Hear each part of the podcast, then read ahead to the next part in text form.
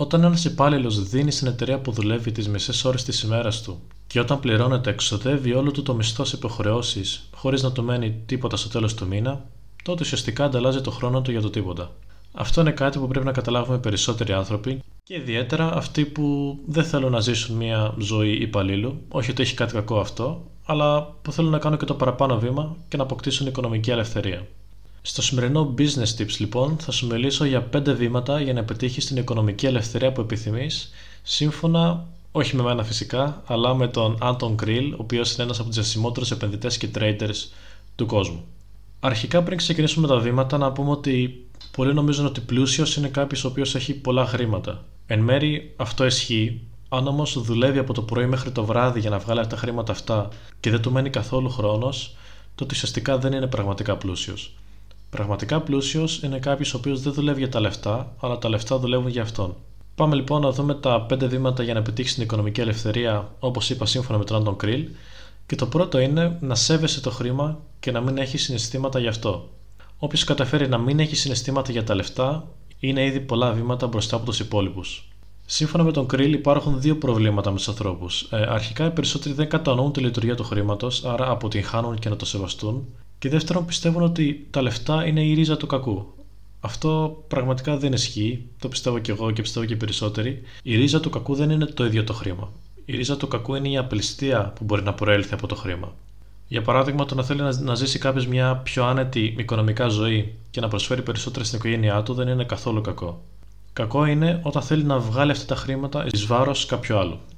Επομένως, είναι πολύ σημαντικό να κατανοήσεις τη λειτουργία του χρήματος και να μην έχεις κανένα συνέστημα γι' αυτό, γιατί ούτε και το ίδιο το χρήμα έχει συναισθήματα για σένα. Αυτό φυσικά δεν σημαίνει ότι πρέπει να συμπεριφερόμαστε ε, απερίσκεπτα και ανεύθυνα και να κάνουμε ό,τι, ό,τι να είναι με τα χρήματά μας. Πρέπει να υπάρχει υπευθυνότητα, αλλά να μην δίνουμε στο χρήμα περισσότερη σημασία από ό,τι χρειάζεται.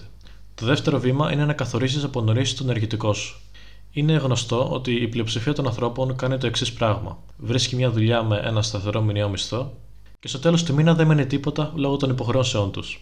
Αντίθετα, αυτό που πρέπει να κάνει κάποιος είναι να χτίσει πολλαπλές ροές εισοδήματος. Να βρει δηλαδή τρόπους όπου θα μπορεί να βγάλει υποθετικό εισόδημα και να κάνει το χρήμα να δουλεύει για αυτόν. Φυσικά μπορεί να έχει και μια ε, σταθερή δουλειά, με το ενεργητικό δηλαδή εισόδημα και να δουλεύει. Μπορεί όμως να έχει και υποθετικέ ροέ εισοδήματος, οι οποίες θα του προσφέρουν χρήματα χωρίς να χρειάζεται να επενδύει πάρα πολύ χρόνο καθημερινά και άλλο ένα point του Anton Krill, το οποίο μου άρεσε πολύ, είναι ότι έχει γίνει εμφανές ότι στον δυτικό κόσμο τουλάχιστον το συνταξιοδοτικό σύστημα ε, δεν δουλεύει πια. Είναι μια αποτυχία και όσοι είμαστε τώρα 20-25 χρονών, σε γενικές γραμμές νέοι, ε, δύσκολα θα βγούμε σε σύνταξη.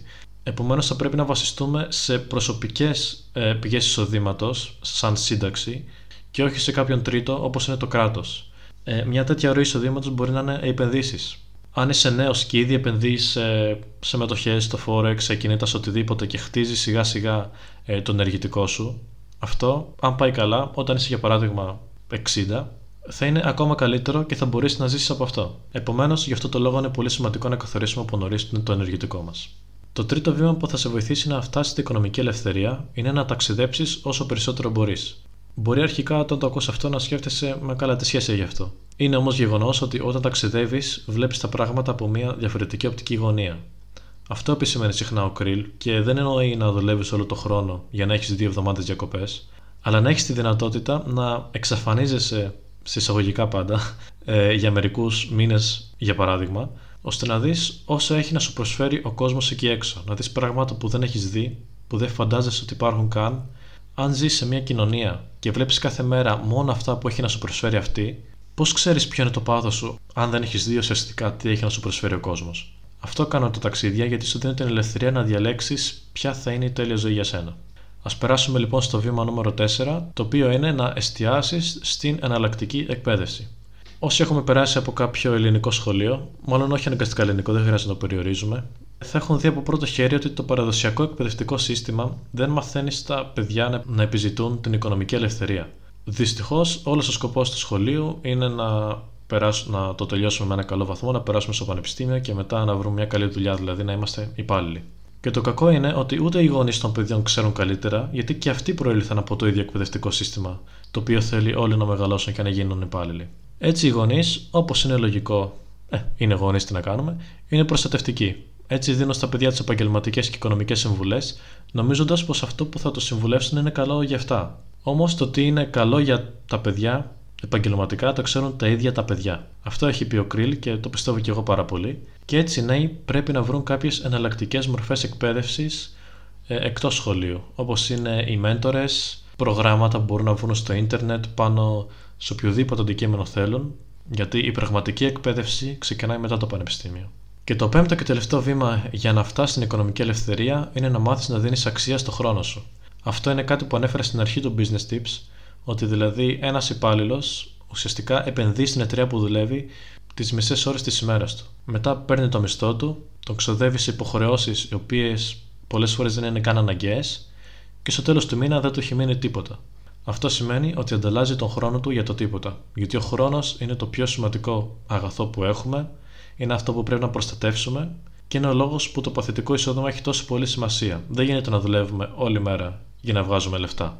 Γιατί ακόμα και αν κάποιος το κάνει αυτό και βγάζει πάρα πολλά λεφτά, αλλά δεν έχει καθόλου χρόνο, τότε τι νόημα έχει; Αυτό είναι ένα κλασικό παράδειγμα για κάποιον που δουλεύει για τα χρήματα αντί να συμβαίνει το αντίθετο. Όπως λέει ο Άντων Κρίλ, πρέπει να μάθει ο καθένας να δίνει αξία στο χρόνο του και να του βάζει τη σωστή τιμή. Επομένως, αυτό ήταν για σήμερα το σημερινό Business Tips. Ελπίζω να σας άρεσε. Ελπίζω να σας έδωσε λίγη τροφή για σκέψη ο Άντων Κρίλ, ο οποίος γενικά έχει κάποιες πολύ ωραίες απόψεις και τον παρακολουθώ πολύ στο YouTube και σας συνιστώ να τον δείτε κι εσείς αν σας αρέσει το trading, γιατί μιλάει κυρίως γι' αυτό, αλλά και για άλλα πράγματα όπως αυτό που μιλήσαμε σήμερα. Επομένως, μην ξεχάσετε να μας κάνετε ένα follow στο Instagram στο Business Review Greece, να μας κάνετε ένα follow στο Spotify και να μας αφήσετε και μια καλή κριτική αν μας ακούτε από iTunes. Και φυσικά να πάτε και στο YouTube και να κάνετε ένα subscribe στο κανάλι μας για βίντεο κάθε εβδομάδα. Είμαι ο Άλεξ και μέχρι το επόμενο επεισόδιο να είστε όλοι καλά και να γεννηγάτε τα όνειρά σας.